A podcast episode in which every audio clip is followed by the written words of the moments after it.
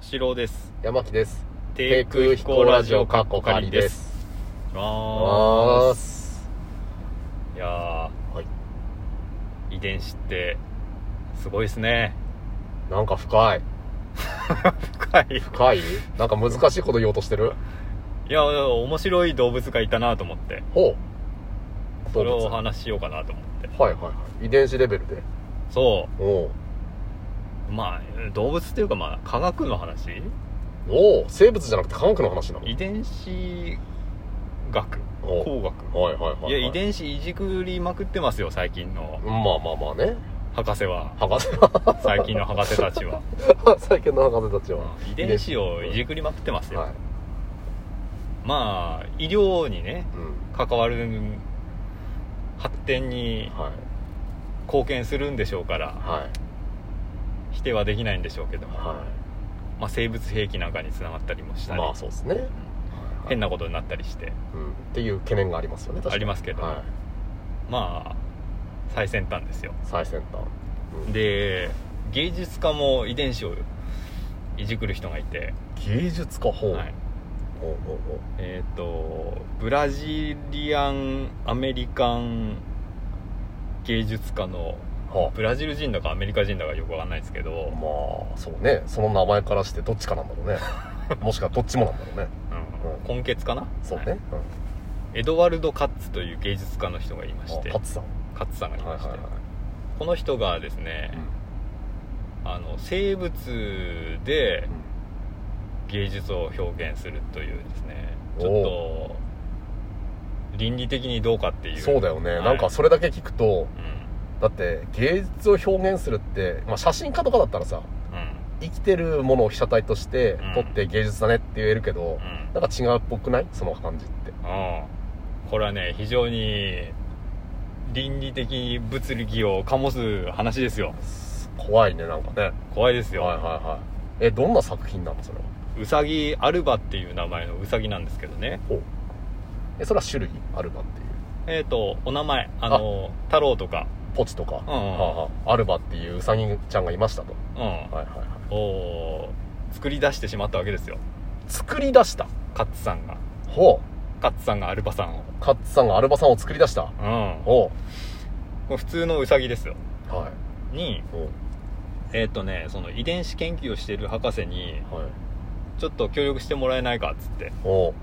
えっ、と発光するクラゲうのほ発光する遺伝子をうほそのウサギのうほその受精卵にうほ注入して、うはいはいえー光るウサギ作ってくれないかとはいうことをしてあ、はえー緑色に光るウサギを作りましたと あ作れたんだ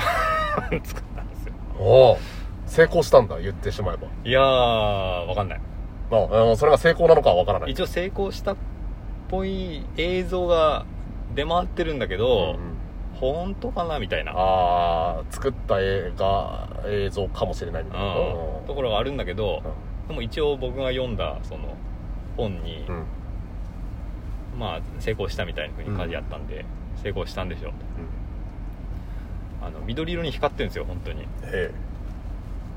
元は白とかなのじゃ普通の白ウサギああ肌がこう光るんですねそれは光ってない時もあんのわかんないああとりあえず光ってる映像があんだ光ってる映像があるずっと光ってんじゃないかな多ああそうか分うんで芸術だって言ってんの勝さんはそうだね作品の一つとしてね「あれば君は素晴らしい作品になったよ」っつって、うんですぐ死んじゃうんだって死んじゃったんだってそりゃそううんすぐ死んじゃうんだろうねうん、まあだってねなんか無理してるんだろうね多無分理遺どっ伝か子レベにどルっでかにかか、うん、負担かかるんだろうねうん怖っいやそういうことすんだなと思っておーちょっと気持ち悪いと思った話でした怖いね でそれを芸術って言ってるってうんああ本当にそれは物議醸し出す醸し出す醸し出す醸し出す醸すね醸すねうんうん本当にだってさ、ねえ、なんか、なんかね、怖いよね動物だからそれいいのっていう話じゃん。うんそれ行き過ぎるとさ人間でだってやりてえって思わ思ってくるんじゃねえのそういう人たちっいてやそこはさすがにや止っまぱるのりか協力してないんじゃないなまあしないだろうけどね、うんうんうん博士もあよくさまあこれはねリアルな話であるかどうかは知らんけどその殺人鬼とかってうんうんそういうところに快感を覚えるっていうのもあったり、うんうん、そこに対して芸術を求めてるみたいなさそのあー死に様というははかはみたいな人たちもいるっていうなんか殺人鬼みたいなこう昔のこうなんかねうこんうんう、なんかフィクションのなんか今までの再現 VTR みたいなのがある見たりするとうんうんあ狂気の沙汰的な感じの人たちがいるわけじゃない、に近いものあるよねなんかうんなんかこうなんだろうなんだろうねなんかこううんなんだろうね命の代わりに自分の求める芸術というものをなんかどうなの それ怖い怖いね怖いうんへー怖いですけどまあはいはいそんな感じで発展していくんでしょうねきっとやだねなんかそれで評価をする人たちがいたらうんもっともっとっていう風になってきちゃうじゃん勝さんはうんでもあれだねその記事を見る限りうは、んうんその作品があ高額で売れたとかも全然出てないし、あなんかまた次の結構ね 10, 10年に結構前のあ話なんだだけどでその後またこういうの作ったとかも出てないしああままああまあ一応淘汰はされてったのかな、 うん、まあまあそんなに盛り上がってはないっぽいねあーそれは救いですうんそれはそうなんだいやーやっぱ前に芸術の話もしたじゃないはいはいはい芸術って分かんないねって話を、そうですねうんあんまり聞かれてないけどそうね面白いんで聞いていただければいいですねあのアイコン見てもらうとそこのアイコンだけこう芸術作品的なものがなってるかあー芸ら術分かりやすいと思うんですけど芸術ってさ本当わかんないうん今聞いた限りでそれに芸術を何も感じられないわけですねいやそれで幸せに暮らしましたとさっていううん結論だったらうんまあ100歩譲っていいよ、うん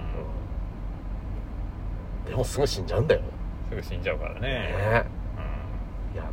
なまあ芸術がまあ実験だろうねそうねある程度うーんそうかはあいう生き物の話でしたねそうか生き物の話で言うとね、はいはいちょっとまあ全然また話変わっちゃうんだけどうんうんあのえーそうなんだって思った話もちょっとあって最近ね全然違う話ねごめんね、うんいいよいいよあの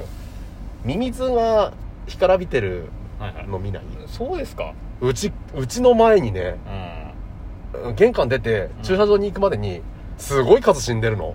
そうじゃあいい土壌になったんじゃないまあって言われてるよね、うんうんミミズっていい土壌にするって言われてるけど、うんでもそもそもミミズって土の中にいるじゃないはいはいなんで土の上に干からびてんのかなって思うのようんうん聞いた時ある理由っうんいやー特に興味 ないてない よね、うん、でもさっきちょっと調コンべクたリーらトなのコンクリートコンクリートあそうなんだ、コンクリートに出てきたんそうそうそう、うんなんでかなって思ったらうんはいなんかちゃんと解明されててはいあのミミズって皮膚呼吸なんだってうんうんだから土が湿っちゃったりするともう呼吸できなくなっちゃって地上に出てはっって酸欠状態だから地上に出ようとするんだってうんうんで地上に出てきてああよかったって思って出てきたはいいけども今度もう一回土に戻ろうとするとうんあの水が乾いてカッチカチになるわけですうんうんうんだとはい戻れなくなるんだってうんうんえどうしようどうしようって言ってあの潜れるところを探してる間にうんコンクリート上で干からびちゃうんだってうーんじゃあ雨降った後がらしい、う多んんうん雨降った時に出てくるんだってむにゃむにゃむにゃだむにゃっつってあーなるほどねでようやく雨降り終わって「よーし戻ろう」っつったら「買って!」っつってうんうん「無理!」っつってうねうねうねうねしたらうんわーってなるっていうじゃあ雨降って、雨降って止んだと思ったら急に照りつける太陽みたいな時にうんなるんだねそうそうそうそううんそうう、なんか切ねえなって思っていい土壌にしてんだよんまあねねなのになんか最後は悲しいなって何それ悲しい話なの今 回ちょっと悲しい話なのか悲しいなって思ったんですよなんか悲しい回になっちゃったな、うん水悪いことしてないのになって思ってさ、まあ誰も悪いことしてないんだけどねそうね、うんゴキブリだってねまあね、うんういや悪い よん、悪いのかい分かんないけど悪いのかいまあねあのわ悪い菌とかを運んできちゃったりするからねゴあキブリあとかそうはそうそねうなんですよねそこは勘弁してほしいわそうねっていうちょっとさっき調べたミミズの悲しい末路をこうご紹介でしただから皆さんあの干からびてるミミズ見たらこう頑張ったんだなって思ってあげてください、そうだねあのここ23回のうんうん、配信で思ったんですけど、はい低空飛行だ ねここ23回じゃないやばいねこれはね 大丈夫低空飛行だもん大丈夫大丈夫ようん低空飛行なんだもんいやえ今まではねおうあのー評判は低空飛行だったけどおうおう話はもああそうかう、うんうちらの中では常にうん大空高く飛んでいたと飛んでいましたよ、おうん、ううちらの話も低空飛行になったと 本当にまあたまにありますよありますね、ええなんで根気よく聞いてくださいそうそうそうそうそうそういうことですねはい、はいじゃあさよなら